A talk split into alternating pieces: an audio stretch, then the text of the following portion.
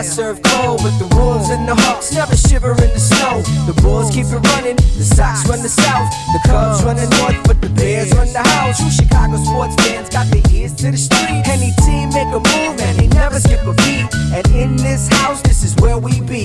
Welcome to the show with E Rock and Big Z. Welcome, welcome, welcome.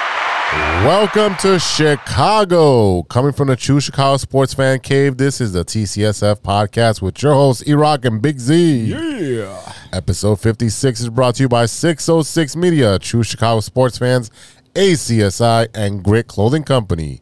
Don't forget to go to gritclothingco.com and get your official TCSF podcast t-shirt. Search for keyword True Chicago and use our promo code TrueFan15 for 15% off your entire order. That is TrueFan15 for 15% off your entire order.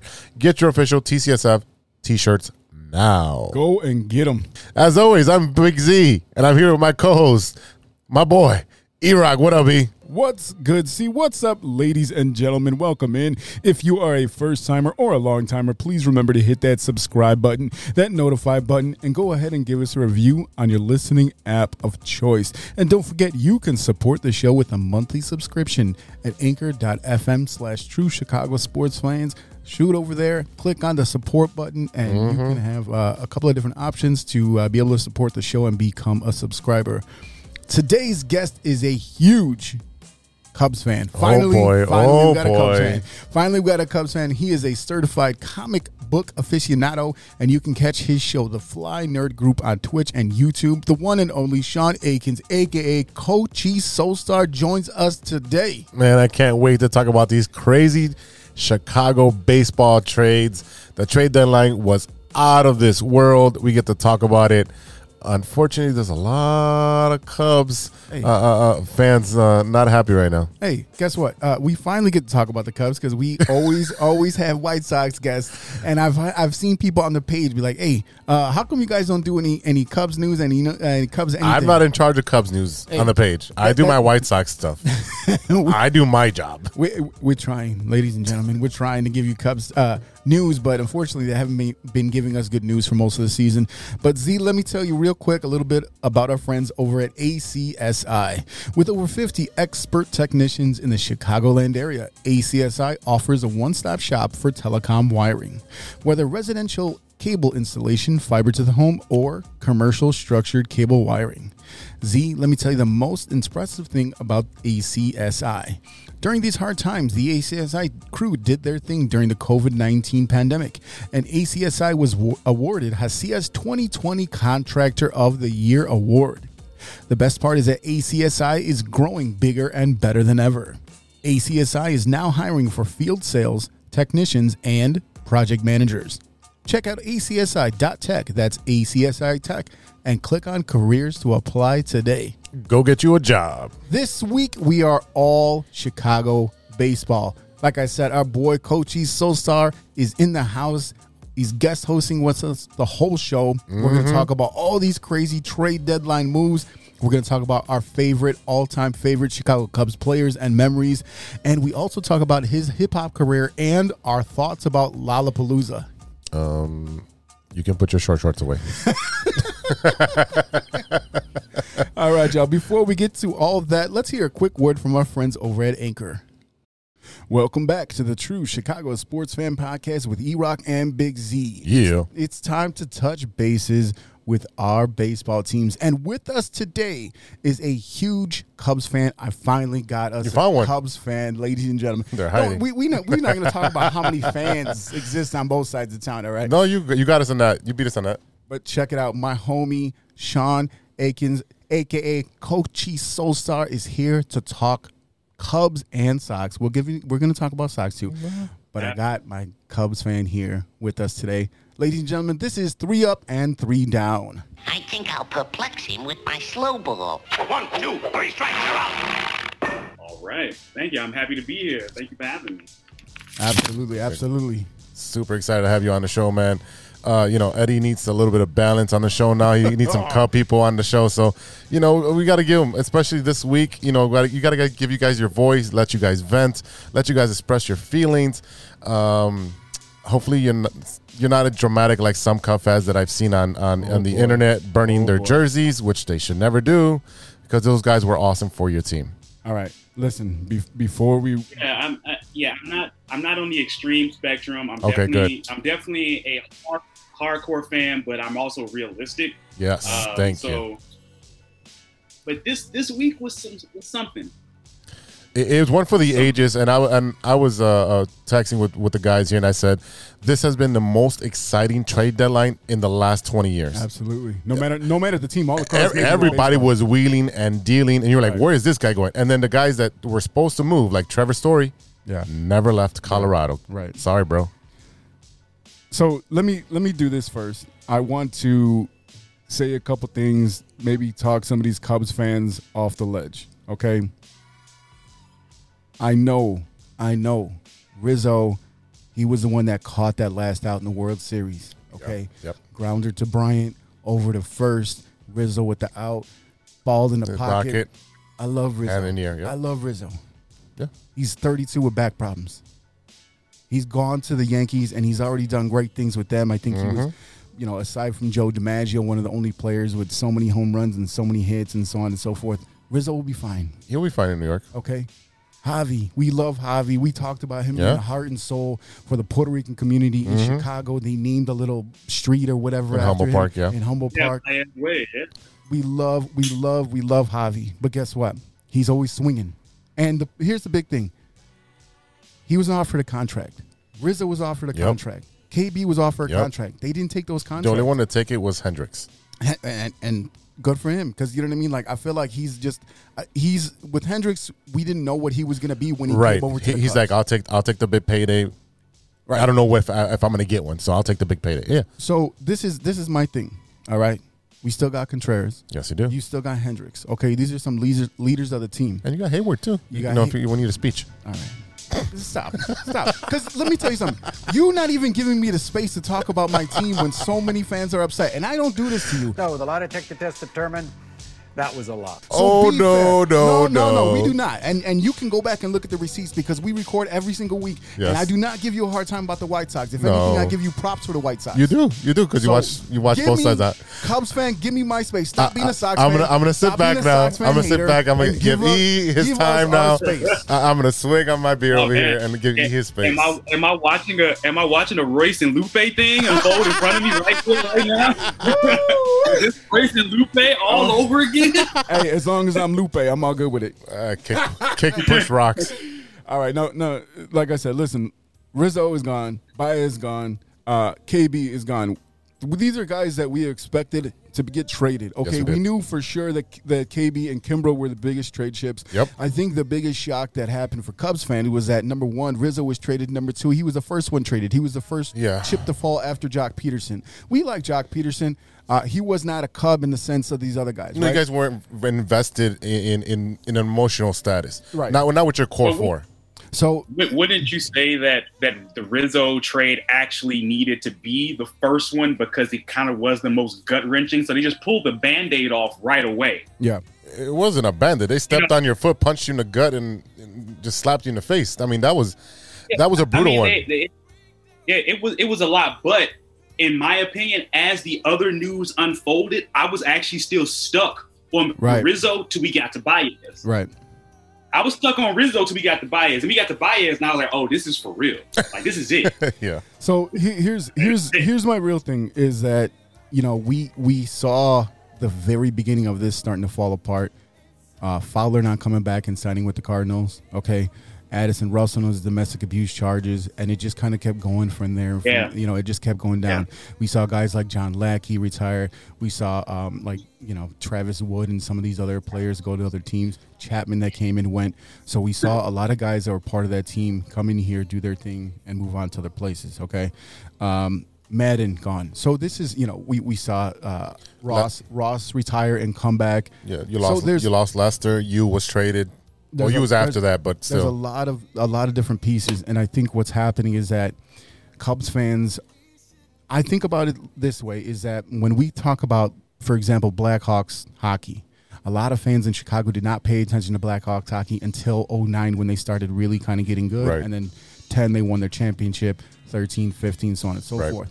And then you kind of get fans that fall off when they're not winning anymore. And Yeah. that's, and that's the case. Fair weather fans, right? Just like we saw in 05 with the Chicago Saw- White yes. Sox, and then six and seven, and, and we saw them kind of falter back Right. and forth.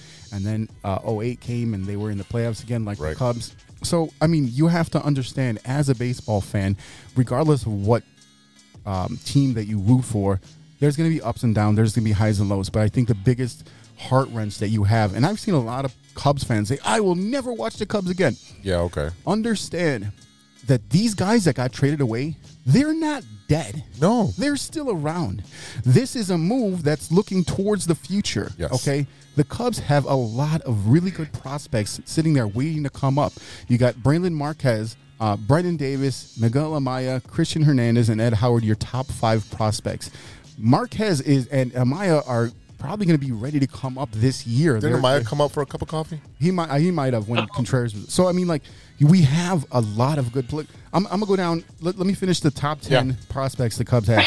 so I said Marquez, Davis, Amaya, Cristian Hernandez, shortstop. Mm-hmm. And this this kid's only 17. Ed Howard is 19. Pre, Pete Kroll Armstrong, outfielder, 19 years old. Yeah. Alexander uh, Car- Canario, uh, 21 years old. I think we, uh, a guy that you'll probably see next season come up is Alexander Vizcaino, who's 24, a little bit older as far as prospects are concerned. Then you have Kohl Franklin and you have Christian uh, Morrow. So you have a lot of good players that are getting ready to come up and make an impact. And if you, you- can root for the former Cubs on their other teams, Yeah. you can still be a fan. Yeah. And I think one of the biggest things, and I was actually talking to someone yesterday about like Steph Curry, for example.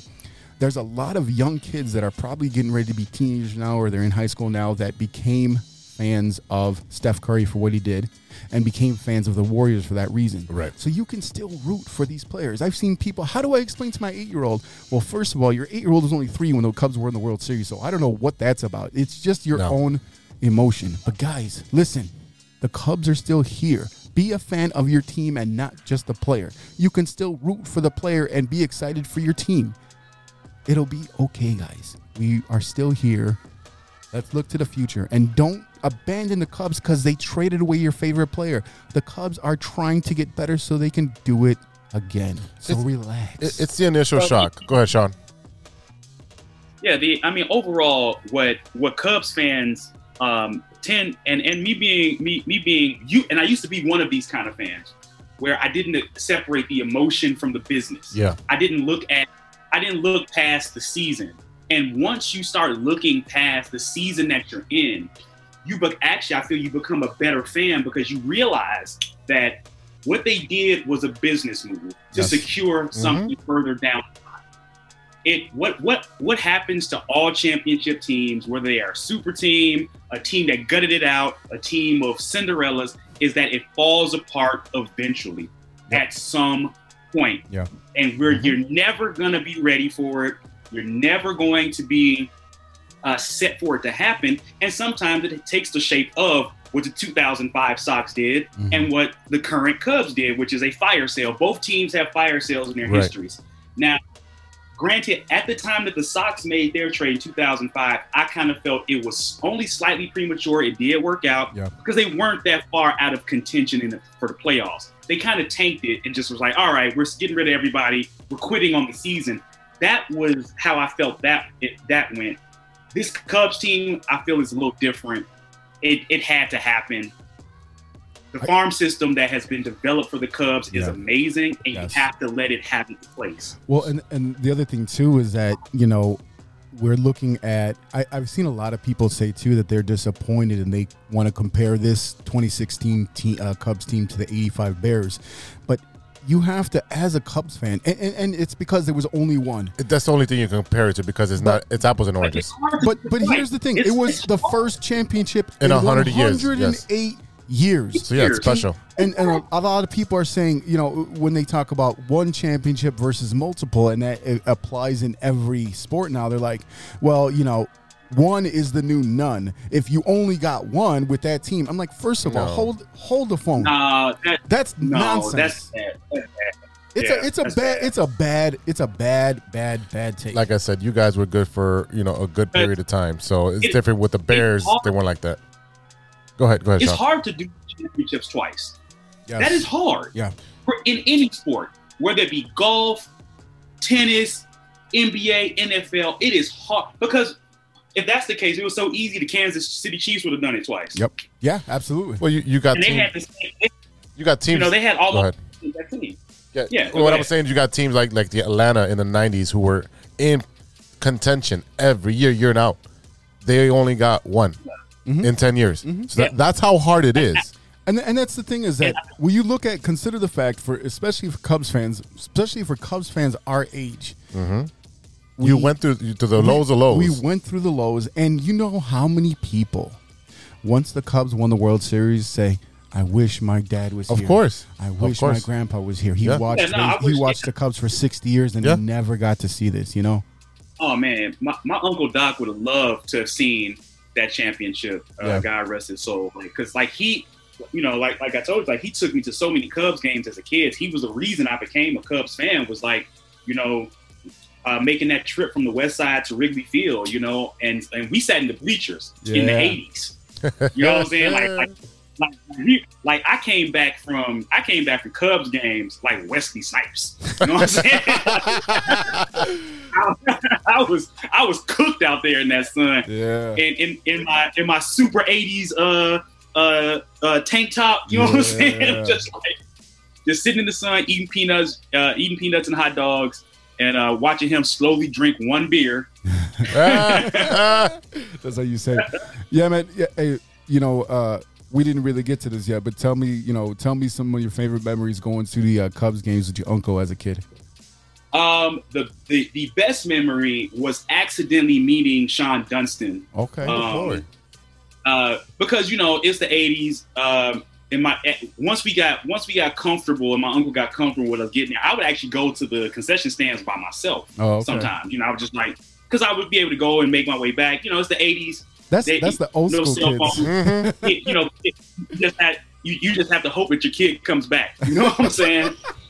you just gotta hope that they come back. Latchkey So kids. I was, I, I actually, uh, I actually went, you know, exploring around of course you the do. and found, yeah, found the area where the locker rooms were, and you know, sec- and security was was like not as hardcore then as they are now about like keeping people out. So I was just standing around, and Shawon Dunston ran out, out from the from the bench, ran out through the locker room, and ran and got a hot dog. Oh. And he and like so pretty much he ran right past me, and as he came back, he did like the classic, oh hey, and like touched my head like hey kid, and then I kept going. That's dope, man. I mean, that's a great memory. That is a great memory. That's, Yeah, that's that, that, that, that was dope. Um, uh, uh, seeing uh, seeing Ryne Sandberg do a triple play, Mm. like start one, you know, that was dope. And then just watching young Andre Dawson, man, wondering how he didn't stain his jersey with curl juice. With the soul glow. Oh man, that that's fantastic. I'm like, man, wha- how is his jersey so bright white? He got that curl that's like touching the shoulders, man. Like, how, how is he doing? hey, that that's that's the original drip. It is your curl. The, a carefree curl is the original. curl. You are absolutely right. Oh man, so, so it sounds like you've been a Cubs fan for a very long time. T- who is your favorite Oh, yeah. Cubs player of all time? You know, I have because I met him. It used to be Shawon Dunston, Mm. and then uh, when I met him at Cubs Fest, it become it became Andre Dawson Okay. because he was a really nice dude. Like Andre Dawson, when I met him at, at, at a Cubs event, was just like it's not like it is now, where it's like it's like fifty dollars to get an autograph. Yeah. You can't talk to them for no amount of time. Like I got to talk to him, like like legit talk baseball about. Even though I, I was still learning the game, I'm just sitting there talking like, hey. What, what was it like to do this and what's it like to do that? What's it like to hit a home run? And he entertained my little kid ass questions. you know, like oh, I- you I think he uh, how unders- tight is Yeah, he understood w- being a small kid, and, and especially uh, uh, in the African American. Like, Yeah. there's not many of us in the sport, Yeah. and now I have a small African American kid asking me all these questions, and he's excited about baseball. I'm gonna give him his time. So you, you might have got Yeah, more time than anybody else in that in that factor. Like I'm gonna encourage him to pursue the love of baseball, and and and, and that's what I I talk to E about this a lot. That there's not many in the game right now Yeah. and, and that that's a It's sad situation. I mean, I I It's I, not- it- I talk to Curtis Granderson off and on, and we talk about this all the time, and it's just like he's doing so much for UIC baseball and, and his uh, organization. Uh, he has a charity event every November, and Yeah, he's trying to um, he's trying to do so much for the community to get baseball back into that community, but it's just not happening. Well, I mean, I, I think a big, Well, it's it's a ahead. Go ahead, Sean. yeah, it's a tough sell. and the baseball is a tough sell because it's, It's such a lengthy process Yeah. compared to the other sports. yeah. It's it's not the it's not the get get out of the hood now sport. It's not the sexy sport. Yeah. And NFL is. It's not the sexy. It's not the sexiest. It may be the most secure Yes. once you get in because those contracts are lengthy and forever. And That's much bad. like the NBA, they are they are buying like an NBA contract is ironclad. Yeah. Right. It's people still getting paid right Yep. now. Larry, Larry Brown receives three NBA checks. Mhm. Right. So it's and and so and once again the NFL and NBA quick quick turnarounds like oh they get their eyes on me I get in you at least even if you even if you're a bust you get a few mil to start your life off Yeah. with Right. even if you a bust. You With baseball, it's a grind. You gotta go through the farm system. Got to play in the minors. You gotta make. You gotta make. You know, a little more than minimum wage to like get through this while you sacrificing your body. It's not. It's not as appealing. I'd be the first person to say it is not as appealing, but I think it's worth it. It sure I is. I think it's worth. I think it's worth going through that because chances are, a you'll find out what you really can and can't do, Yup. and if this is for you in the farm system. You find that out. Like, is this is, is baseball really going to be your life? That's where you find it out at. So But it they sh- it should be built up more in in high schools in the inner city, and it's not like it used to. no. Like baseball used to be big amongst high schools as well as as basketball in Chicago, and it's not the same. You know, I, I, I think, you know, kind of touching on that same vein. I, I think the biggest thing is there's a lot of competition for especially young black men in Chicago across the country for your services. Whether, hey, I want to be a football player. Hey, I want I, I want to be a basketball player. I want to be a musician. There's a lot. I want I want to be an artist. There is a lot of competition for attention, um, and, and and how to build up your life. Now, what's the quickest way to get out the hood? Well, be be good at basketball because all you need is a ball and a hoop. Baseball, you need equipment. You need to be able to travel. You need this. You need that. And unless somebody's funding that Yeah. program, good luck. And and all you need, you know what I mean. Like if you want to be a musician, hey, get on get on uh, YouTube, make some noise, see if someone notices you, and see if you can catch on.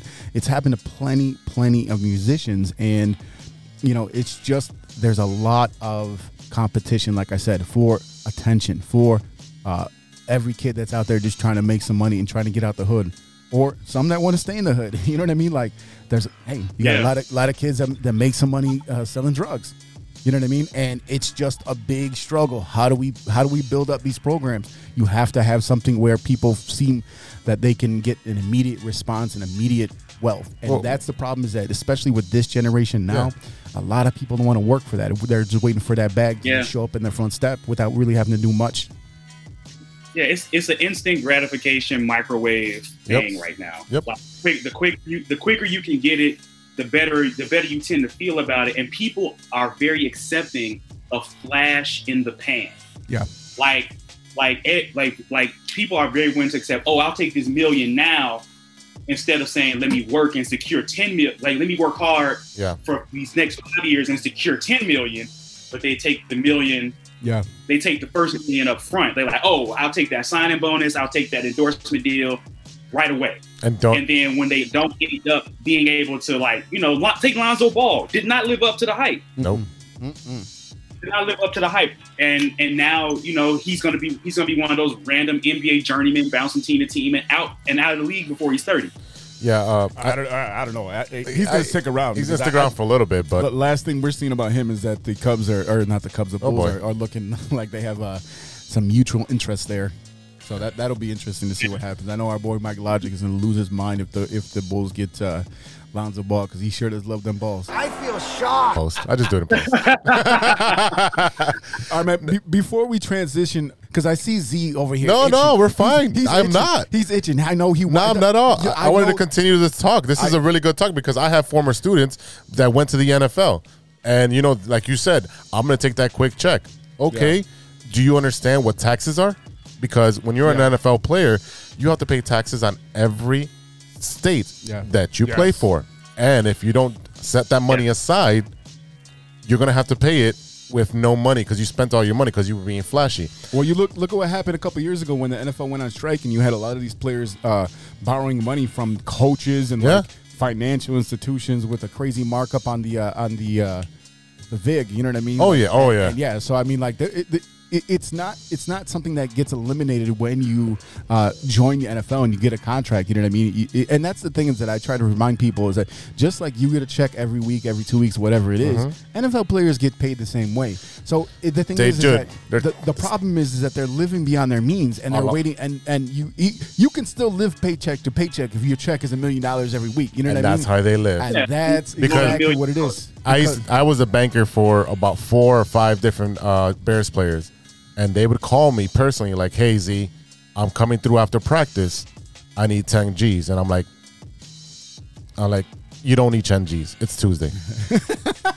it's Tuesday. You don't need 10 G's. You know what I'm saying?" Like, how many Taco Tuesdays are you hitting up, man? What's up? Well, the thing, you know, it, it was uh, what's his name, the guy, the kid, the kid from Michigan that didn't pan out. Uh, for the Bears? yeah, the receiver, Oh, da- uh, David Terrell. David, Oh, David Terrell. yeah. He's like Zeke. David. Yeah, he come in there and this is and that. And then I would have Darius Miles. Hey Z, I need 25 G's. I'm like, man, I can't get you 25 G's right now on a you know, you know, on a dime. And he's like, he's like, I'm around the corner. No, sorry, bro. Yeah, even if you show up, he showed up with uh, one of the Destiny Child's chicks, uh, the skinny one. And, and he's introducing me. I'm like, yeah, okay, cool, but like I gotta go back to work because I can get fired, for, Yeah. you know, for just talking to you outside. Right. And so yeah, I would have all these guys in there. I'm like, dude, you know you have to pay taxes because you played in Boston and you played in Miami. You got to pay these taxes. Yeah. And so yeah, they would quickly spend easily fifty thousand in a week. That's insane. That, uh, Man, if I was in the NFL, especially with those contracts not being guaranteed, Exactly. knowing that knowing that you could get cut week two and be paycheckless for the rest of the year, Right. I would be so careful with that money Yes. because once again, it's not the it's not the NBA where your money's ironclad. Them contracts is guaranteed from the jump. You Right. sign for thirty million, That's even what if you're you get even if they boot you off the team that season, you're getting that thirty million absolutely. you know so that you know and, and it's the same with baseball baseball contracts hard hard Mhm. guaranteed Mhm. Bo- bobby bonilla man it was just bobby bonilla we were just a couple Yeah. days this. Right. it was just bobby bonilla day he still got what another six years to go. That's insane. It, it doesn't yeah make yeah i mean so so if in the NFL especially, I would do all I, and the contracts are smaller. Yes. You know, you're a lineman getting paid 300 grand this year and you sacrifice a lot of your body. I would definitely be careful with how I spent my money. And the average career of an NFL player is about three, a little less Yeah, than three three- years. three and a half, something like It's that. like from two and a half Yeah. to three and a half years, uh, and especially those specialty positions where you know they'll draft a wide receiver and they'll, oh you know what we don't need a wide receiver uh, now you're playing linebacker, and you don't you've never Yeah. played linebacker and you're like well you're not good you're getting cut sorry Now you look at what happened with Hester and the way that he kind of got bounced around, and and it. Re- I think Yeah. the Bears finally realized you're you're only a special teamer. They should have realized it a lot earlier. but well whatever. you know he's not the sharpest No. crayon in the box hey, but listen, before we transition over to some White Oh. Sox moments, because I that's what I said. I know Z is itching, No, waiting for some White Just- I, Sox. I love talking baseball Yeah, yeah. Uh, uh, tell us your aside from the 16 World Series, your favorite Chicago Cubs game moment. My favorite Chicago Cubs game outside of the World Series.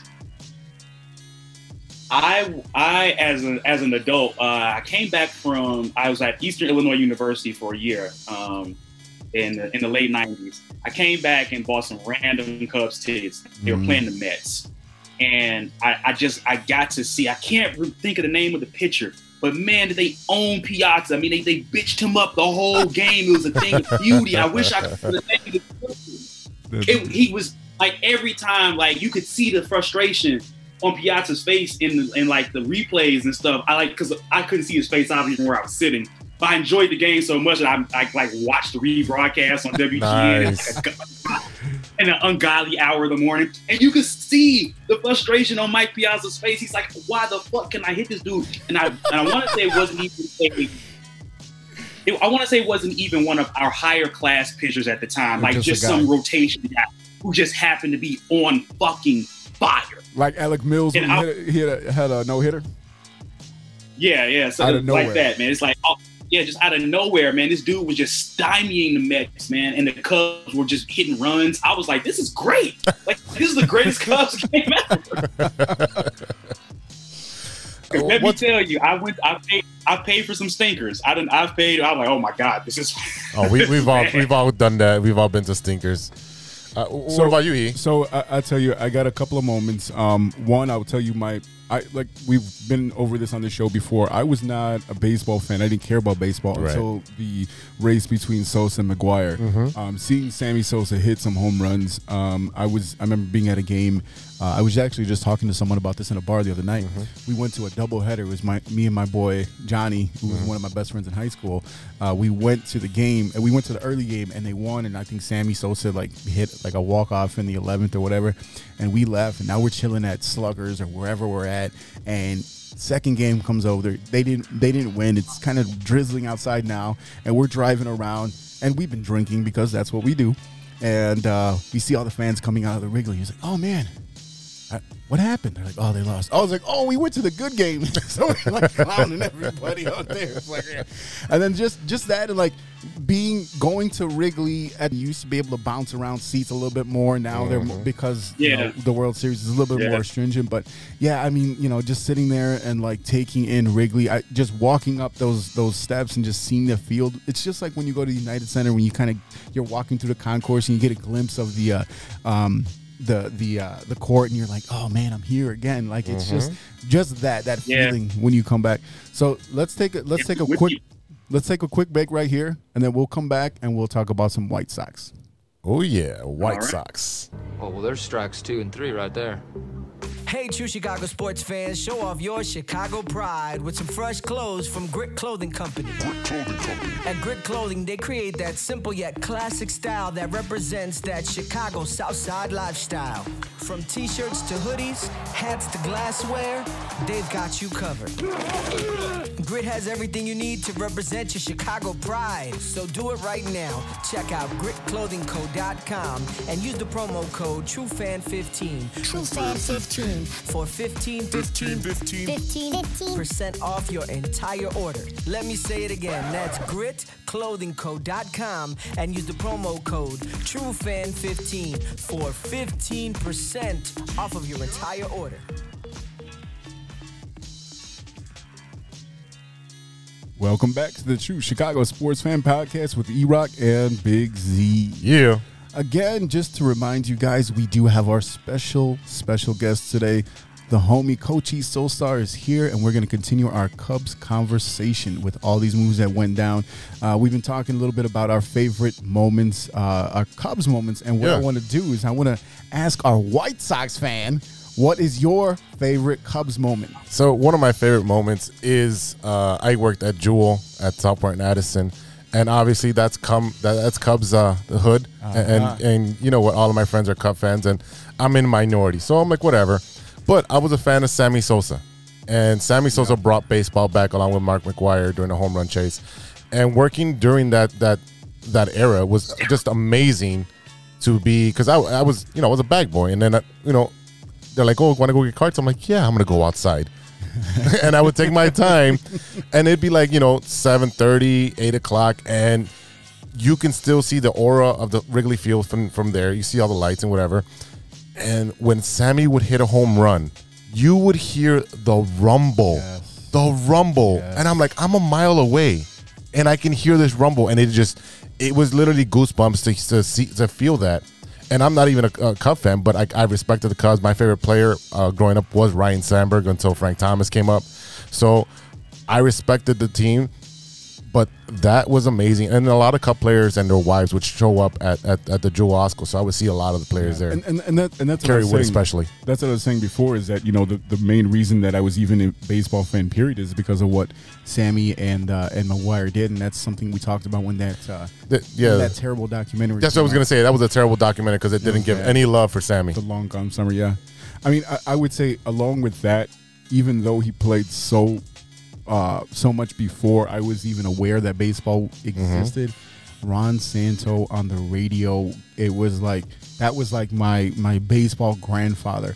I, I was just like I was saying, I was just talking to someone the other day when I, I still remember where I was when Ron Santo passed away. That was sad. And, and it was the only and I'm not an autograph seeker. I don't go to search them out. I used to work with a guy years ago who was a big autograph guy, and, I was, and he was like, "Yeah, I got a couple of Ron Santos." But I says, "I'll buy one of those Ron." I, he, he had already passed, and I was like, Still. I loved him. I remember it just felt like it was it was just something right about hearing him root for the Cubs, being a Cub, and you know his two prosthetic legs, one with the pinstripes, one with the Cubby blue.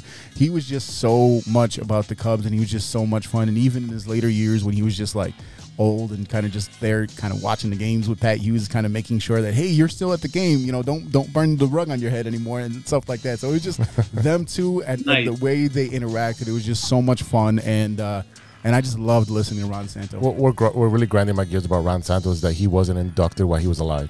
He was That's well honest. worthy way before Yeah, he did should have that. been inducted in the Hall of Fame while he was alive. Yeah, I, I 100% agree that, That Ron pissed me Santo. so Oh, bad. yeah, agreed. Yeah, he, he deserved to give to have to have put the jacket on, to have given a speech, to seen his bust. He deserved all of it. It was almost it was more of a smack in the face. Yeah, It was afterwards, an yeah. insult to wait till he passed away because every single year when it came time to announce the inductees, you, you saw him sitting by the by the phone and just waiting and waiting and waiting. And it, to me, I, look, I, I'm not going to say that I didn't want him in the Hall of Fame, but to me, it's like, yo, you spent all that time telling him no. That If he's not in, he's not in. Right. Don't do it just because he passed away to to make the fans happy. Yeah, you know what I mean? It felt like an empty gesture. Ah. It Absolutely. was, yes, definitely.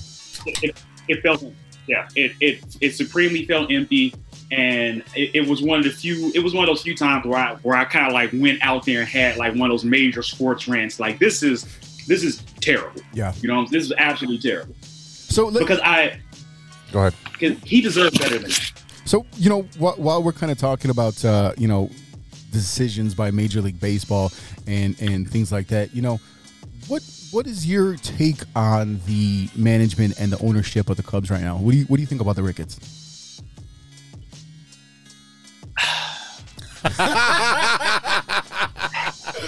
Oh man.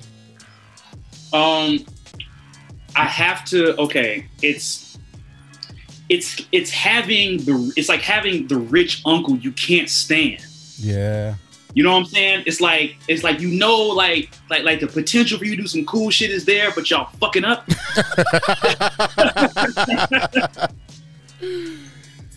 you know, it's it's like it's like okay, y'all you, you out of all the major decisions, you got 40% of them right. It got us a World Series. They just stay in that 40%. Stop Yeah. stop going 30. Stop going 20. Like go up, not down. Like they came in, they did they did almost everything they need to do initially to get us that World Series. Yeah. We got the management, we got the manager, we got the players, we got the better farm system. It's mm-hmm. like, oh my God, this is dope. And then it was like, Yeah. it started acting like, then everything started becoming, we won the World Series. And then their attitude first started seeming like Cubs prior. Yeah, Oh yeah, Like, oh, you, you, won it. Now you're like, yeah, you guys can go back to being lovable losers. The stands are filled. We're still selling merch. We're still making money off the tickets. So if you can compete, cool. But if you can't, we already seen the numbers. I think they we can live off. We can live off the World Series fame Exa- for a couple exactly. more years. They, they lived off the cape of the World Series, and what they started doing is like, oh, we got a good enough product that the fans are going to show up. I mean, you, and I'm going to say this: fans showed up regardless of how the team was doing. They, you guys always have a amazing fan base. Yes. No matter if the Cubs are in last place or first place, the stadium is full, and you guys get a lot of slack for it because whatever. But what the Ricketts started doing, said, "Whoa, we can play Monopoly here now." and we can buy all the rooftops and alienate the small business owners, the, the people that put in the 20 and 30 years of owning that building and getting some kind of revenue. I'm going to take that away from them. Hey, um, yeah, we're going to um, buy all the bars around here too. I And mean, they hold on. First Yeah, of all, they, they- they, they- started they they started doing that already. You know what I mean? It wasn't like it was a shock after the World Series. This th- this is the way that that I'll, I'll describe it. This is you you remember? I don't know if it's still on there, but you know the, the Facebook relationship status. It's complicated. you know what I mean? I, this is I, I look at it two ways. This is the ownership and the management that put the Cubs in place to win a World Series, and they did. yes, And regardless of what you think about the moves that happened prior or, or, or after that, the thing is, is that we witnessed the best stretch of Cubs baseball in the history of the Cubs. Yeah. When you talk about the fact that in 15 they went and they just didn't make it. 16 they won. Seven, I mean, they kept winning the the uh, um, the division and kept going to the playoffs and kept going to the playoffs. And even in the COVID year when we're like they're toast, they won the division last year. Right. So this is a team that was winning and winning, and this is my most frustrating thing about the the the outlash and the backlash about the management and your organization and your GM and your president that people are like, I will never watch the Cubs again because they traded my favorite player. I'm like, you guys, these are the same people that didn't say a damn thing when they were losing 12 straight. But all of a sudden, them players that were on the team when they lost 12 straight, you want them back? Are you a Cubs fan or only the Cub, uh, a, pl- uh, fan of the player? That was my most frustrating thing. You're basically telling me you are not a Cubs fan. You are a fan of that player. You came in because they were you thought they were good and you wanted, oh, it's so much fun. Hey, you're either a fan of the team or you're a fan of the player. And you can be both. But don't sit here and tell me that you hate the Cubs because they got rid of your player. It doesn't work that way. Not at all. You're either in or you're out. I, and I, I 100% agree with you there. But I also think marketing has uh, the Cubs marketing has something to do with that because a lot of their top tier names got most of the marketing focus. Not saying that you Yeah. shouldn't. Of course, Jordan is your highlight, so he gets the focus. But they did like, especially Rizzo. I felt they put him as almost a solo. It was almost like Anthony Rizzo and the Cubs in some of their marketing. Yeah. It- it- the way it was presented, Or he was always yeah. Him and Javi pushed to the forefront.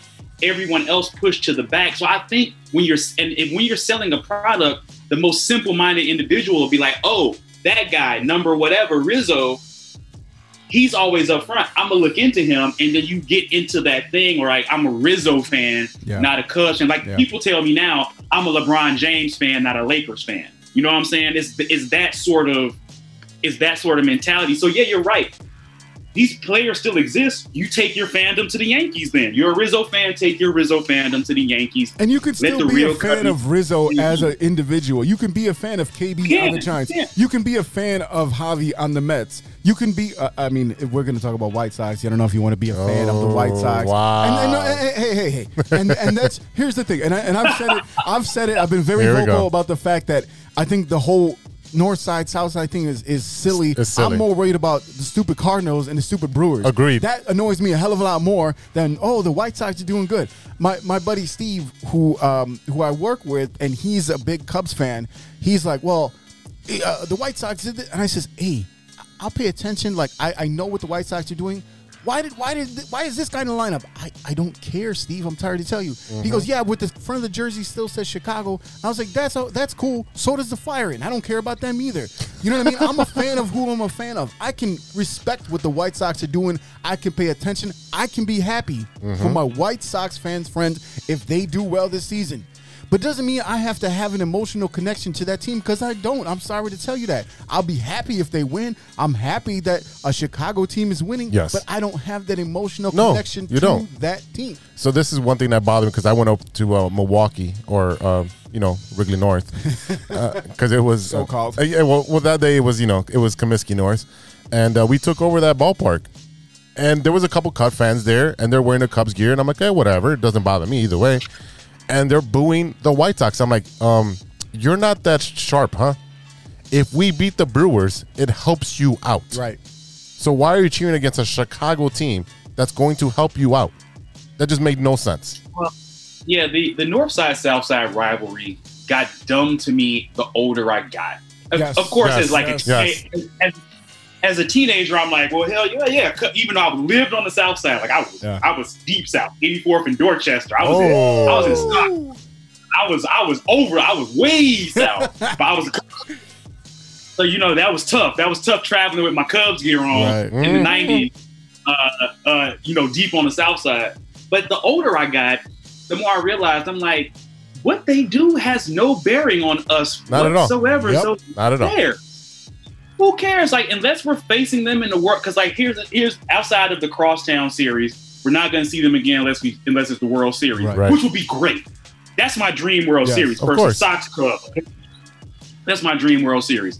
But as yeah, as I got older, I stopped really caring what the Sox did, or even when I even the times that I was like kind of generally in- interested in the Sox, it was always like, oh, that's cool, they're doing all right, or Right. or they're just as bad as us Exactly. Right. whatever whatever the case may be. But I never really got like the whole. I I never subscribed to like the uh the voracious hate of the of the Sox. I'm like, why? Like, It's what did silly. they do It's to me? You're you're mad at someone because their their Wear a piece of clothing. fandom. Well, their fandom is based on oh, I grew up near nearest to this park versus Right. the park you grew up nearest. So where's my fandom lie? Well, it's lies to who's local to me. Oh yeah, Just like oh you grew up on the north side and you're a Sox fan. What's wrong with you? Well, it's the same. It's the same reason why you, uh, if you're from Chicago, more than likely you are a Chicago Bulls and Sox and and Bears fan versus someone that lives in Indianapolis. You know what I mean? Like they're not in our division. Mm-hmm. You're a fan of who you're a fan of, typically based on your geography, Mm-hmm. unless there's a special player that you just hey, that's what brought me into the sport. I'm gonna be a fan of that Hey. player and that team for that Mm-hmm. reason. So it's it's just Yeah, I mean, real talk. I was a Joe Montana San Francisco 49ers fan. Montana Rice 49ers. Of that, course. that I love them. 100. percent absolutely love them. You know, but I was not, but I was also not a full-on San Francisco 49ers fan. You're a fan of the player. Once, it yeah, once, once, once Steve Young, and even though I, I respected what Steve Young and everyone else did after Joe Montana, I thought they were a really dope team. I was kind of like, uh, I'm like Yeah. Jerry Rice is. I love Jerry Rice, but I wasn't the same fan as I was when Montana was quarterback. I actually became a Chiefs fan when he became their quarterback. Yep. Yeah, yeah, yeah. You- No, I'm with you. I was I was a fan of Joe Montana, so wherever he went, I rooted for him. You know. All right, so while we're talking about the South Side, we've been doing a lot of Cubs today. Yeah, a lot of And Cub we're, stuff. And we're gonna keep talking about Cubs players because somehow the White Sox got some of our players. But let's go ahead and shoot this over. And Z, tell us what's going on on the South Side. White Sox, White Sox,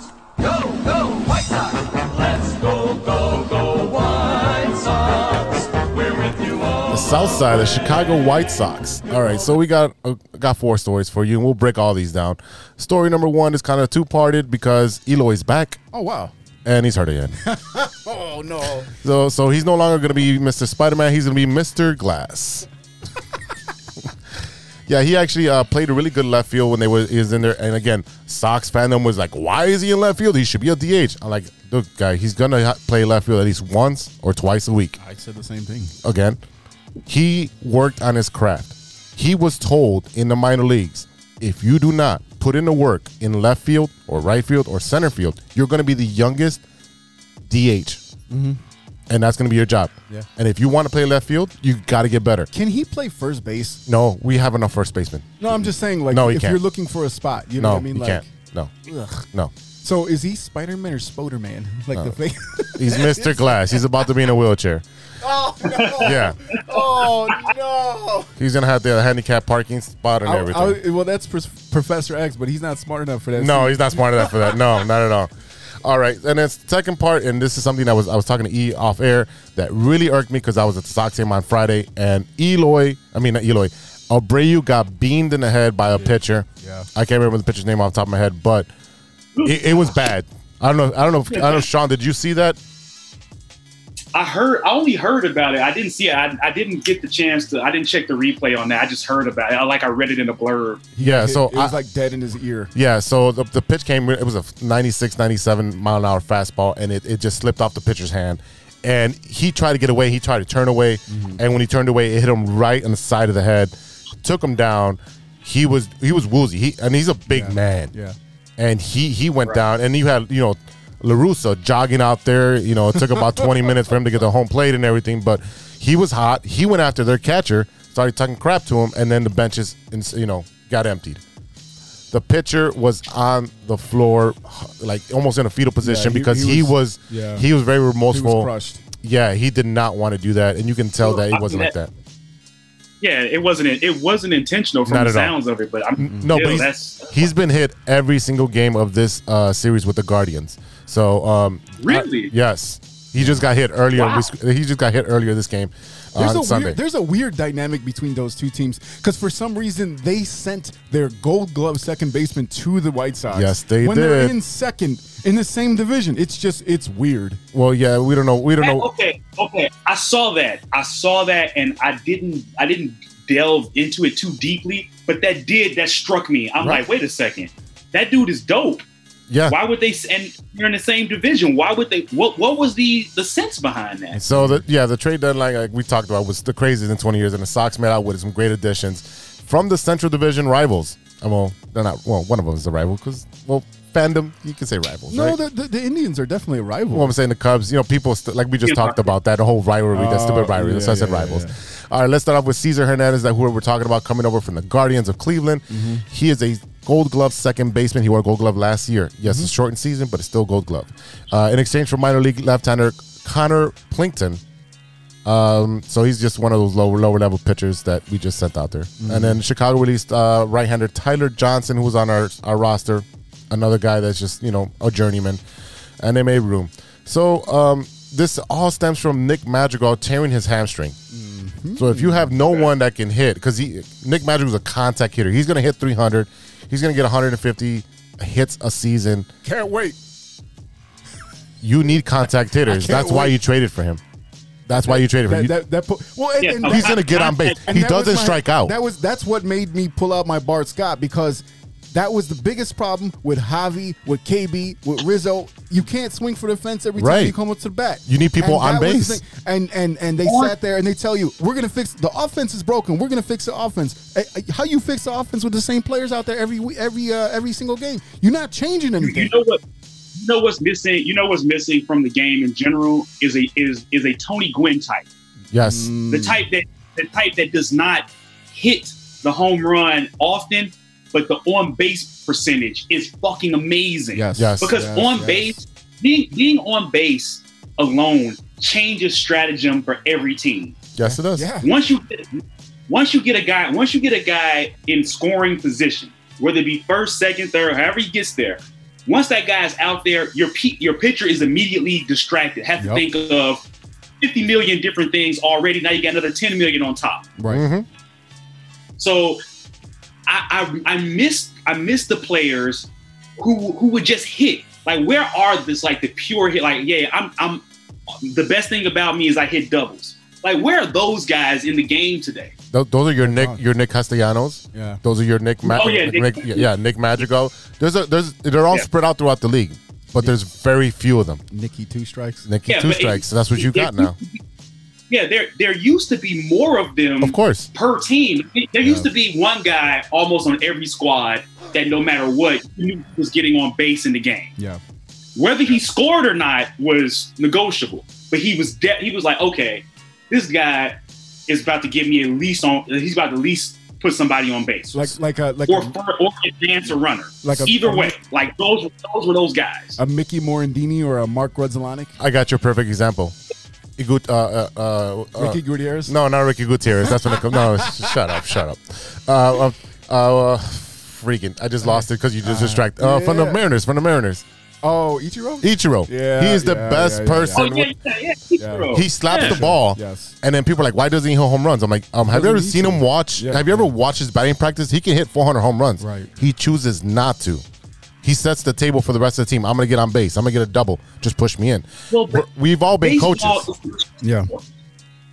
baseball is the chess of sports. Yes. You gotta you gotta move. You got everything. Everything is about your is is about being ten steps ahead of the next person, even though you don't know if you're gonna get on base or not. But once you are there, it's a game of moves.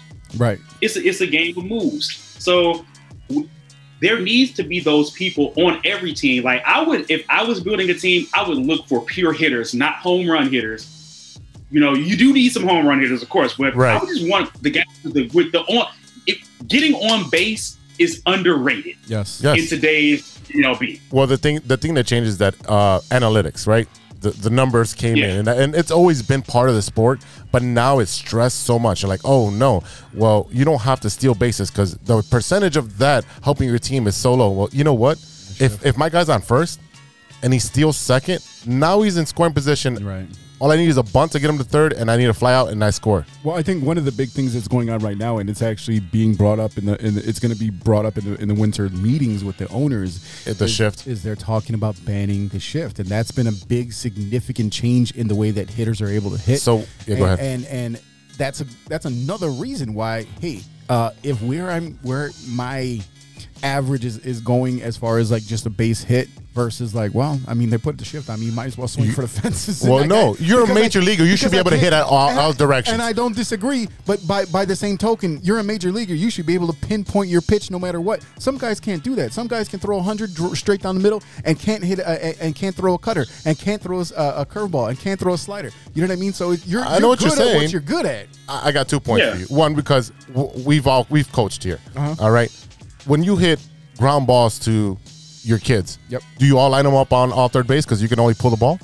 No, no. As no, a coach, no, you no, should no. be able to hit everywhere, right? Yeah, but you're also you. That's the point. the The point is, is that it's the pitcher's job to make you hit where they're trying to get you to hit. Yes, I you know agree what I mean. that. So it's not just I'm not when I throw it, I'm just tossing it lightly up Yes. in the air versus a, you know a 101 mile an hour fastball coming from Chapman. Right, but you got Javi, right? Javi's up the pl- at the plate. Oh, Javi don't care. Right, well, that's what I'm saying. What that's what I'm saying. If the ball, Javi tennis racket, he's swinging. after if the ball's outside, hey, just stick your just stick your bat out and you just dump it into right field. Well, if you're right hand, That's why I, I always tell my Small ball. players. Small I ball. always tell the players. I'm like, look, and, and it goes for fielding too because Yes. some of these some of these girls will sit there like they got cement feet stuck to the ground. if it ain't directly to me, I'm not moving. And I keep telling them, I'm like, it is your job to get to the ball, whether that's fielding or batting. Mm-hmm. Put the bat where the ball is. Because some, yeah, don't swing at garbage. Don't. I always tell them if it's too high, hey, it's like tennis. If it's too low, it's like golf. No tennis, no golf. But right in the middle, put that bat where the ball is. Don't wait for the perfect pitch because it's never, Mm-hmm. never gonna come. It's never coming. So at least make That's what you're contact.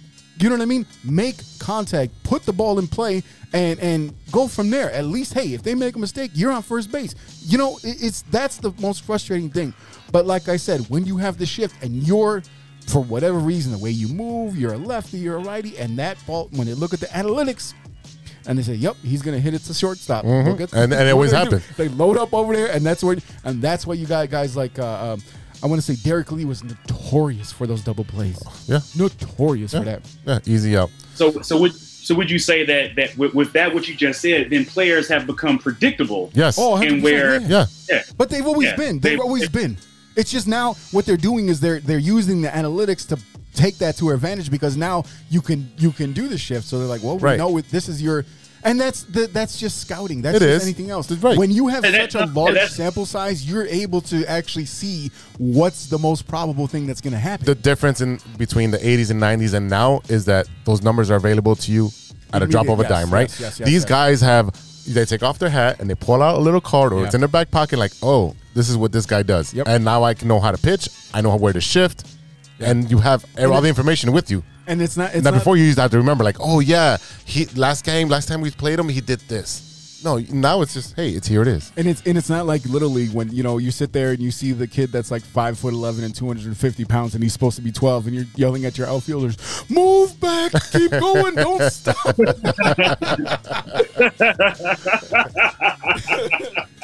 Hey, hey, tell us about some of these uh, players the White Sox got from the Cubs. Yeah, yeah. So, uh, yeah, well, obviously we got the second gate baseman. He's uh, been playing very, very well for us so far. Uh, trade number two, right-handed reliever Ryan Tepera. Uh, after being traded across town, you know that was uh, thank you Cubs uh, to the White Sox uh, in exchange for minor league left-hander Bailey Horn. So you've got a, project pitcher. I'm gonna tell you right now, Bailey Horn uh, was in the middle of the pack of uh, prospects.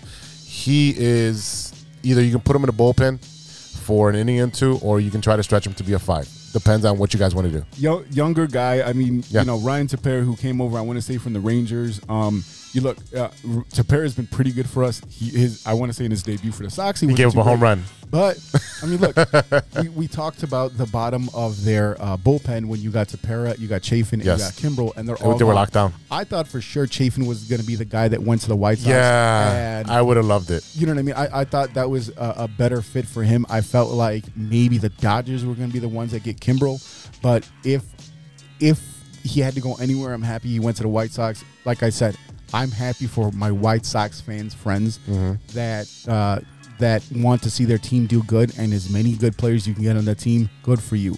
Yeah. That- that's how I feel about that. All right, so what else? Yeah, we I'm got? happy. Go ahead. I'm happy for the Sox actually. Um, uh, dis- despite the despite the loss, I had you know at first I was angry like every other Cubs Of fan. I was course, like, "What the hell is this?" do?" I was mad. I was upset. But then I looked at the long term like consequences and like, okay, this is actually all really good for us. And and once again, trading someone to the Sox has no bearing on what we will or won't do as, No. as Absolutely Cubs not. Right. it, it does like like okay so so if these guys go and shine and they they get they glow up and the Sox you know rumble through and whatever then great it's that's good for the city overall Yep. Right. you know am I am I am I a touch salty as a Cub fan just a touch but I'm not like like hating it like oh fuck the Sox I'm like well go ahead guys get Right, it Right. Right. Do your thing We- because we- because yeah, I mean, Well, just like the Cubs did, they went and got a, a, a Aroldis Chapman, Yep. and they traded a great prospect who's playing for them now. You you do that because you have a chance to get to the championship, mm-hmm. and if you don't go Right. all out, then you're you're as a GM you're not doing your job. So one thing that we did talk about a little bit was Craig, uh, Craig Kimbrel going over to the White Sox. You guys got a, a closer that's going to go along. I think he's going to be your closer over Liam Hendriks. I don't think so. I think so because It's our- he already talked about it. I, I'll tell you what, He- Kimbrel is a better pitcher than Hendriks. You can say whatever you want. Kimbrel right now, Right came- now. came into form, back to form this season. He came back to Craig Kimbrel, and more than likely. I think that Kimbrel is going to be your closer down the stretch. They're just gonna go by they're gonna go by analytics. They're gonna say this and, and, that. and it's whatever. That's just my my opinion. But what this is what I'll say is that when we're looking at both teams, and I'm looking at the fact that we just traded our closer, Mm-hmm. who was very good. The Cubs went and traded for Chapman.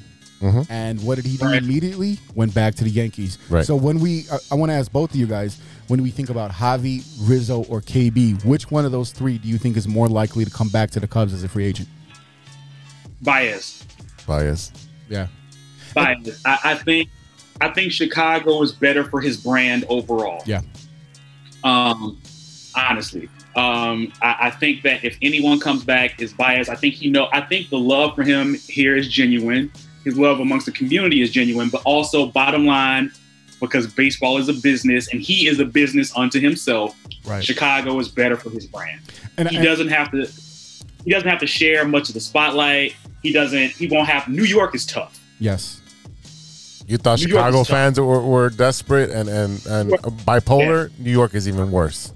New York is tough because pretty much he has pretty much the time left in this season to show and prove, Yes. or or the New York media is going to start calling him trash. Yeah. Well, it doesn't really matter because he's a free agent after the season anyway, so it doesn't really matter. Yeah, he's a free agent. I think I think the I think that he would be the more likely candidate. Now, do I see it happening? Probably not. But I think that's the most likely option because his brand was built here, and it's not too late for him to come back to it and be like, "All right, when I'm back and I got my money and let's go back into all this Baez stuff, Baez, Baez, Baez." He could do that, or he can take his talents to a smaller market and become big fish, small market, but maybe not win.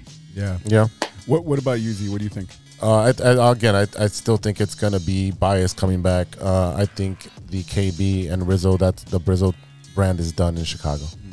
So I think the most likely player to actually come back, I think that's going to be Rizzo. I think that there's not going to be a ton of money for him out there, and I think that if you're talking about the potential of a player going to another team and then coming back, who is who has been the Cub, who has been Mr. Cub for the past ten Yeah. years? Besides And- Ernie and- Banks, and that's- Mr. Rizzo. saying. For this past ten years, it's Rizzo, and he's the most beloved. And and the funny thing is that I was at Gurnee Mills yesterday, and any any shop that you went to, the the uh, jerseys and the jerseys were fifty percent off for Bryant. Time to stock up. Time to stock and, up. And and uh, KB, but I like the thought of Javi being the most likely, and I, I'm going to tell you why. And we talked about this a little bit in the last episode.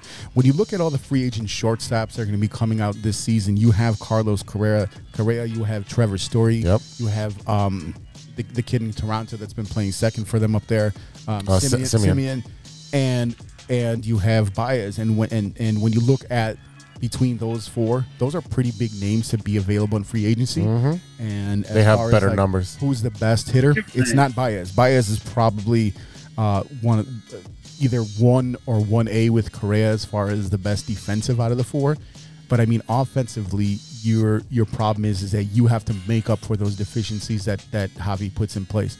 Um, I think that Rizzo has done a good job of being a contact hitter. I just think that it just got stale here, and I think that by him leaving, them bringing him in prospects, Fresh he can kind of re- refresh Yeah. himself a little bit, just to kind of reset a little bit and kind of give it a second chance. So that's that's my most likely uh, player to come back to the Cubs. Well, this became a Cubs segment again. Yeah, but hey, hey, hey, we, we we did. Wow. It's it's about I shut up. I shut up for 40 minutes, and this just became a Cub segment It's again. about damn time. well, I don't know what you're talking about. Well, go White Sox. Since we're, run- we're running out of time here, so we're just going to say go White Sox. Yeah. All right. So I'll, say it, I'll say it with you. Go Sox. I'll say it with you. yeah, I'm with. How about that? I, I've No, been, everybody- I've been with you all Yes, season. you I've have. been with you all season. I got the receipts. So No, I, I get it. You guys are emotional. You're grieving. You're trying to get this off all your chest, so that way you don't carry this baggage We- to, to the off And we, season. and we and we did say this is going to be the therapy session. Yeah, Free- we did. charge, no charge. We did. We did. All right. Let, Thank you. I, I, pre- I appreciate it, guys. There you go, listeners. All right, let's take a pause for the cars, and we will be back after this with Stirring the Pot with our special guest, Cochise SoulStar. Oh yeah. We all know that 2020 was no joke, and with an ever changing world climate, many people are looking for a new opportunity. Guys, are you looking for a career that rewards effort and makes you feel valued as a team member? Let me tell you a little about our friends at ACSI. ACSI is a certified RCN business agent. They provide the same RCN services with a personalized touch. Their sales and technician teams work hand in hand, ensuring your experience will be smooth and pleasant. Gone are the days of being transferred from one person to the next. At ACSI, they handle everything from start to finish. It's never been so easy to get internet service. ACSI is a growing Chicagoland company that encourages personal growth and rewards perseverance. As they expand, they're looking for passionate, responsible, and honest professionals to join their team. A career with ACSI means you will be part of a hardworking, flexible, and dynamic team that is a leader in the installation of cable and internet services in the Chicagoland area. Best of all, ACSI was awarded Hacias 2020 Contractor of the Year Award. Are you ready to grow with a local Chicago company on the rise? Check out acsi.tech and click on careers to get started. That's acsi.tech and click on careers. Welcome back to the True Chicago Sports Fan Podcast with E Rock and Big Z. Oh, yeah. It's that time again, brother. Uh oh. Yeah, you know what time it is. Oh, boy. It's time for stirring the pot. All right, E. I am giving you the reins back of this segment because I'm done looking for food, man. Right. Yeah, we, we, we've done. And we're exhausted on what food to find already. We've done quite a bit of food topics, and I figured since we got our special guest, Cochise SoulStar, in the house, uh, let's do music this week. Oh, boy. Because we know in this post COVID, quote unquote, post COVID society, 400,000 folks trekked down to Lollapalooza this weekend, right? So, my question to you Lollapalooza, yay or nay? I'm going to let our guest go first. Yeah, Nay. I say the nay. I'm gonna agree with you. Uh, hell no, Uh, let's make that three for three because uh, What? No, what? no. There's no Hell reason. no. That's too, that's, Hell no. that's too many people. It's, it's too soon. It's too many people.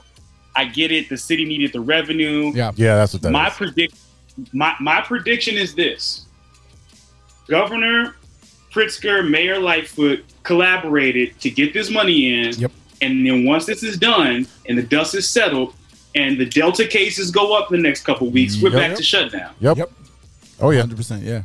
Yeah, no, I, I'm, I'm with Yeah, you on that. I think you're on the right track. Yeah. Um, I mean, here, here's the thing: whether whether whether there are people out there that believe it, you know, because I know there's still people who think this is just one giant hoax or whatever. Right. Whether you believe it or not, death is happening. Yeah. People are sick and people are dying. Whether you think it's from COVID, 5G lines, or whatever, something's happening. 5G lines. Gathering in a large, ga- gathering in a large group like that is like the dumb, like that right now. That's the dumbest thing you could do. Yeah. No. I mean, I just did the show last night, and until I went on stage, my mask was on. Yeah. Yeah. You know, like like did I take it down and have my drink at the bar? Of course I did. You know, I I, I you know because I'm vaccinated, I feel somewhat safe. But you know, I'm I'm not hundred percent out of it because Delta doesn't care if you're vaccinated or not. No. Neither does American Airlines. And- Oh man. oh, that's good. Well done. Well done. Well, let, let me ask you. I mean, like, you know, we've known each other for a while now, and you have gone through your own, you know, issues with health in the past as well. So, I mean, for someone like you, this is especially dangerous. Yeah, uh, I mean, I'm immunocompromised, uh, not on the level of some other people, but I definitely don't have the full. My body, my my white blood cells are not running at 100. percent Right. So I, I am I am extremely careful um, out there. You know, I, I I've I've never really stopped socially distancing. Like the past week is probably the closest I've been to strangers in a Mm. long time because I had two shows this week, and it was really a test. I'm like, hmm, I don't know any of you people. like like you know it's different like you know because I, I have various you know what they call them pods Mm. uh, that existed like you know so i had like a group of friends that all through the pandemic we still got together and played d&d at least up until like uh, until the extreme point then we switched to online and then once everyone got vaccinated we went back to in person but outside of really those and a couple select others Yeah. i haven't been around people Yeah. like real talk like i really Mhm. haven't I think like, I Z, have been- Z and I, I- were together like every week, but it's, I think there was maybe three or four people that we kind of surrounded ourselves with. Yeah, that's it. family, Yeah, you know really. I mean, like that was Yeah, it. yeah, you had you had your you had your pod, you Right. had your your people who you trusted, or you know, uh, in in that regard. And I have my I have my section as well. Um, this was my first time really being out in the general public, and like I had my merch table up for the first time in forever. So like I had to like really, you know, be within close quarters of people, Right. and it was a little, it was a little anxiety causing. So when I see the pictures from Lollapalooza, I'm just like, what the fuck, guys? Like y'all y'all rubbing on each other naked, breathing all all Yeah. over. Like ah, hmm.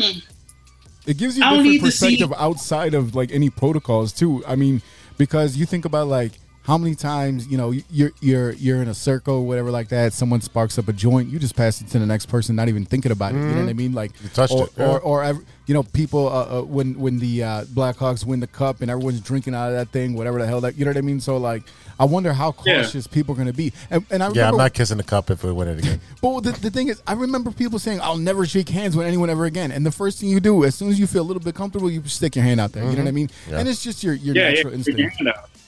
You know what? Hey, Uh, you, go ahead.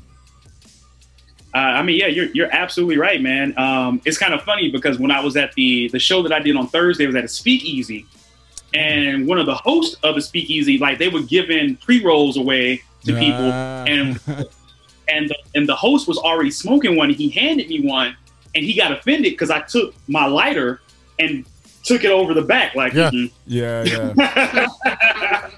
you know, like that was the only way I was going to accept it from. They they look like, hey, I don't have COVID. I was like, I don't know what you got. right. It could be COVID, it could be herpes, it could be uh, anything. Right, Mm-mm. right. I don't know where you're. I don't. I don't know what's been in or out of your mouth. So, like, while I accept, so while I accept your weed, I will also make sure that it is safe for me to, you know, because I if it's one thing I know, fire kills everything. Yes, Yeah, So, that is very true. You not like. Hey, so listen. Wh- wh- while we're talking about music a little bit, I mean, tell us about uh, your shows, Fly Nerd Group, everything that you got going on with your uh, with your music. Yeah, uh, so I, I host a weekly web show called Fly Nerd Group. Um, much like you guys, we talk about uh, we talk about hip hop, uh, we talk about comic books, talk about movies, sci-fi, uh, issues in the geek community, um, and within that, we are also we we have also are we're putting out an album produced by a Chicago producer Fifth Element, Yes. and uh, and I'm also working on my third solo project. Um, that's it. It started off as one one thing, but now as art, as you know how artists are, we we change up and we change things around. Yep. So not dead yet is is like my latest venture, but I've decided to break it down into three volumes. So the first volume I'm working on is called Semi-Automatic Sunday. It's gonna have like a real jazzy blues kind of feel. Um, the first single, L Burns, is up on all streaming platforms, so Spotify, Amazon, Apple, YouTube, Uh, not Tidal. Tidal's the only place you can't find it. Yeah. No, that, that- that's dope, man. I'm, I'm, I, I've been kind of following some of the things that you've been doing for a long time. I remember when you used to have your store and stuff like that. So I mean, like, outside, like you're you're the quintessential Chicago comic book nerd MC to me. You know what I mean? Oh, thank you, man. Yeah, that, that's that's that's love, man. That's love, right? So let, Yeah, let, me, uh, let me ask you a question because I have a feeling Sure. that you might have already seen all of it that's been available. But one thing that we do like to talk about is shows that we've been watching. Yes, we, sir. we like to call that "What you looking at?" And to me, the thing I've been looking at is the new He-Man on Netflix. One, I- I'm sure you've Yeah, seen it. I feel like I, I feel like you probably had uh, uh, like an uh, inside yeah. look before it even got published. Yeah, the bootleg DVD. so, well, uh, you know, you know, Kevin, Ke- Kevin didn't hit me up uh, with, with, with an advance, so I had to wait. I had to wait like everybody else. Ah, okay, okay. uh, for, for Netflix to see it. But I, I watched it in its entirety, and to all the fanboys and all the nostalgia gatekeepers who are complaining, goat shit. yeah, It, the lore, the lore is changed. It is, it, and it did not focus on He-Man, which was great because He-Man's the least interesting thing about the Masters of the Universe. so, and and hey, I had that one, Battle Damage He-Man. I had Battle Damage. original, my original from 1984, man. So, and, and it's not, and it's not that I don't like He-Man, but if you look at the lore, Yeah, he is the most simple. He is the he is the square in that universe. He that he he is what you get. Prince Adam becomes super powerful, beats up people. There's no depth to He-Man. no, no, There no, absolutely not. There isn't. But and I like that Kevin Smith addressed that, and instead of adding a ton of problems onto Prince Adam and He-Man, he made it a problem for the rest of the world. Yes. I thought that was brilliant, personally. I, I, th- I thought I it was thought cool. that was the way. I thought that was the way to take it. Were there other things that I would have maybe done differently here and there? Sure, maybe not. Got as much as I love Mark Hamill. One love Mark Hamill. Mm, His Skeletor sounded too much like his Joker. Okay, okay, I'm gonna have to watch it and then compare and contrast because, yeah, he is he is my Joker. and the and the original Yeah, yeah, Skeletor and- voice was amazing. I mean, like you, it, it's one of those voices that throughout like the entire show, that's the one that you remember with that kind of high pitched, almost pitch, yeah. nasally, but like completely Yeah. like you. As soon as he started talking, you knew that was the bad guy. Yeah, and it's not that Mark Hamill didn't didn't like properly voice act like as far as like emoting Skeletor. He was great as far as like conveying the purpose, but when you listen to him, it was like all I hear is the Joker. Yep.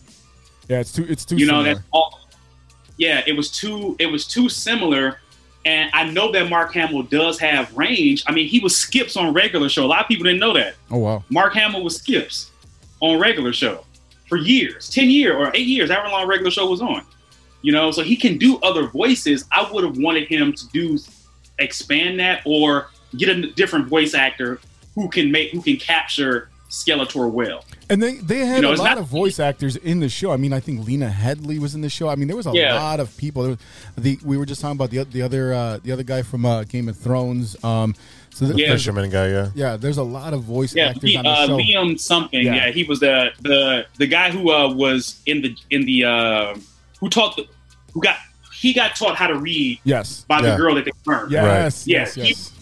That's what. Yeah, Yeah. we were talking about that a little bit. But I mean, look. Yeah, I- Kevin. Well, I think you got to Uh, think of it this way too. Is like Kevin Smith is like, wait, I get to remake He Man. Uh, I want you. I want you, and Yeah. I'm gonna get the guy. I'm gonna get Luke slash Joker, and I want you to be my guy. So I can't really. I like The yeah, casting maybe- was there. Maybe you wanted a different guy, but I mean, like Kevin Smith. Like I'm not gonna. If, if you're I'm not him, gonna you're mess. not I'm, gonna, up. I'm gonna get the best of the best, right? right. Exactly. Yeah, no, and he did he did get the best of the best. Like overall, the voice cast is phenomenal. It like like I said, Mark Hamill does a great job as Skeletor, Right. but there are moments where you're just like you're ready for him to say Batman. Like you, you just keep waiting for it. you, you keep waiting for him to say it, which is why I'm glad that overall Skeletor and He-Man don't dominate the narrative. Yeah. It's it's Teela's story. It's the masters It of the universe, not just He Man. Yeah, they address the entire world and they really they really go into the lore. And I like the fact that we find out why Castle Grayskull is named Castle Grayskull. Mhm. We see the previous defenders of Eternia. So all that stuff gets added in, and it's great for to me as someone who likes depth in a fantasy world. Right, right. Z, So Z, I Sounds mean, interesting. I'm gonna watch it. Watch it when I get home. Z, what have you been watching? Uh, well, Ted Lasso season two uh, Yeah. premiered in the last two weeks. So oh, I, Ted, Ted Lasso, that- yeah, I watched That's the great. last uh, two episodes. That has been phenomenal. Yeah. I been laughing out loud. Literally, like the stuff that he puts, his, the situation he puts himself in, is just so comical. You're like, yeah, this can happen. Yeah. And then the other show that you recommended last week, Sheboygan or whatever it's called, Oh, it's uh, Sp- Spligadoon or what is it? Smig- Schmigadoon. Oh, Schmigadoon. musical. Yes. the musical one. Yes. Uh, So- Schmigadoon. Leslie Strong just is is so good in Ce- it. Cecily Strong. Uh, Cecily Strong, sorry. Yeah, it's Cecily Strong and Keegan Michael Key, and this is another um, Lorne Michaels production. So what you're seeing now is so so if for those of you who don't know, because you ain't been paying attention, I'm a big SNL nerd, and that was my whole thing with my my homie Mike One that that we went through, and you're looking at. Um, a lot of these SNL stars over the past 10, 15 years really continue to grow in their roles. Um, Jason Sudeikis, uh, Cecily Strong now in the role and all this stuff. So, I mean, like, you're seeing a lot more of the SNL alums actually getting TV shows and being sustained, and like um, Andy Samberg on Brooklyn Nine-Nine. So, these guys actually sustaining a career of acting outside of SNL has, has been phenomenal for me to see these guys grow. Hey, Brooklyn Nine Nine is a genius of a show. Absolutely. Yeah. that show is genius, absolute genius, and I, I love the how the cast has grown and the changes that they've under, undergone from season one to now. Like I've really felt like I've watched these characters develop and find like really good voices. I'm sad that this is the last season, Right. but whenever. Whenever, whenever two main characters get married, it's all it's like the death knell of a show. Well, like, it's like kind of time to time to, to close the books. You know, once once Sam and once once uh in Cheers, once they got married, it's like I just I'm not I don't care. Well, you know, the, the, the thing is specifically about that show, if you take each individual character and separate them, you're like, this sounds absolutely ridiculous. You know, even even down to uh, uh, the Sarge, even down to um, your your captain is a stoic, older black man who's gay, and you're just like. Every, uh, he he completely and totally breaking the gay stereotype, and you know, and and I thought the way he played it was phenomenal. Um, you know, uh, Oh, oh yeah. it, it was just it, like I said. If you take each character out of it individual, you're like none of this should work. They work so well together. The writing is is so good and it's consistent, and, and the way that they continue and grow the storyline throughout the uh, throughout the show it was phenomenal. Um, one thing that I want to touch on before we get out of here, Yeah. Um, this past week was the four year anniversary of us uh, losing our good friend Mike One. Um, you know, he was he was like I, I just mentioned, he was a very uh, he was my SNL buddy. We used to give each other a, a, hard time. I will say over the past four years, because of my relationship with Mike, I've met and talked to and just been open to talk to talking to so many different people, Sean here included, because once we kind of realized, yo, we're we're all a part of the same community, we just start talking more and more and more and just becoming friends with people we might have known of but never really interacted with before. So um, you know, along along with Mike one, um, the day before um, on June or July 28th was my buddy Bill's birthday. And Mike was with me in New Orleans when Bill passed away. Oh wow. So it was Bill's birthday in the, on the 28th, and then the anniversary of Mike passing on the 29th. And for whatever reason, those two within my life, without ever knowing each other, are so connected to one another. It's it's amazing. So I got, I, I just wanted to say, you know, we're still thinking about you, Mike. We love you, and uh, and I just wanted to give you a shout out and let you know that you're still having an impact on a lot of people. Yeah, definitely, definitely. Peace to Mike One. Uh, lo- love that guy. He, he was always he always made me laugh, and it, it's you know, sadly, I I was talking to him the week before his passing, Yeah. and we had we had just talked about uh, getting together and working out, um, and stuff, and we were supposed to meet up, and then unfortunately, Yeah. the news dropped, and I, I, I was just like, wow, you know, and but and I wish I, I can honestly say, I w- like many others, I wish I could have seen the signs. I wish I had recognized that farewell tour. I, like he was, he was visiting Yeah. so many people Yes. that yes. I didn't, I didn't, it didn't register in my head that this was him. He was going around and saying goodbye. Yep. Wow. And it, it, it, it wasn't until he, it wasn't until that unfortunate stuff happened. It made me look at his timeline again. Like I started scrolling back the timeline. and he was and I was like. Yeah, I was like, he decided this a long Yeah. time ago. Oh well, yeah. There, there was a, there was a lot of things that that that he went through, um, especially in those last few years of his life, and uh, you know, unfortunately, it, it just it just kind of came to a head for him. Um, yeah, but- it's, yeah. it's one of those things like, like I wish I could have read the signs. I wish, you know, it's just one of those things. Like, was there something I like? I went through. I'm sure what many of us went through. Was there something I could have said or done? Yeah, and, and and and that was the thing is that I actually texted with him that night because I got a random friend request from some dude, and I and I texted him and I was like, "Hey, Mike, who is this guy? Your mutual friends?" He goes, "I remember the text because he says, I don't know, he's nuttier than me, and I'm off my meds." Whoa. He said that to me that night, and I, and and in our typical fashion, I was like, "Ha ha ha," you know, and and it and it was just left at that, and then I, and then I got that. Uh, I got that call early in the morning the next day, and it was just uh, you know just just thinking about it again just makes me break down. And and we've done this a couple times, but I do want to take this opportunity to mention if you or someone that you know is suicidal, the National Suicide Prevention Lifeline is 1 800 273 8255. Not be okay. It's absolutely Apple. it's okay. reach out to somebody. Definitely. Absolutely. All right. That is going to be it for today. Uh, thank you guys so much for listening. A big thank you to our sponsors 606 Media, True Chicago Sports Fans, ACSI, and Grit Clothing Company. Don't forget to go to gritclothingco.com and get your official TCSF podcast t shirt. Search for keyword True Chicago and use our promo code TrueFan15 at checkout for 15% off of your entire order. That is TrueFan15. Go and get your shirts right now. And don't forget to check out our new friends over at acsi.tech and check out their career section to start an exciting new career in the communications industry. Shout out to today's awesome guest host, Sean Akins, aka Cochise SoulStar. Give it up. Thank, you so Yeah, much. Thank you. Thank you, Sean. Thank you. Yeah, you can check him out every week. Check out Fly Nerd Group. Search him on YouTube. Search him on Facebook. Go and get it and check out his new projects coming out soon. And don't forget, check out uh, Mike Logic Ideal. They got some of these back episodes of the All AllNet podcast talking about this uh, NBA final season, this magical season for the Milwaukee Bucks. Check them out. And don't forget to check out the Shy Native Radio podcast, now available on all major platforms. And shout out to Rodesh and shout out to Panic for the beats we played on today's show. Check out paniconthebeat.com for all your Moment merch and gear. And don't forget to check us out. He's the bad man. Don't forget to check us out on social media. You can find us at True Chi Fans on Twitter. That's at True CHI Fans on Twitter and on TikTok. Find us on Facebook, Instagram, YouTube, Spotify, and reach out to us. Hit the DMs. Give us your stirring the pot ideas, your movie recommendations, and uh, tell us what you think about these Cubs trades. You know, we want to hear. We want to. We'll if you got something good, we'll we'll put it on the show. And don't forget, you can also reach out to us on our email at True Chicago Sports Fans at gmail.com. All right, y'all. For All Big right. Z, E Rock, and our boy Cochise SoulStar, we will see you next week for episode 57. Until then, Peace, peace. be good to each other. For the love of sports. Yeah.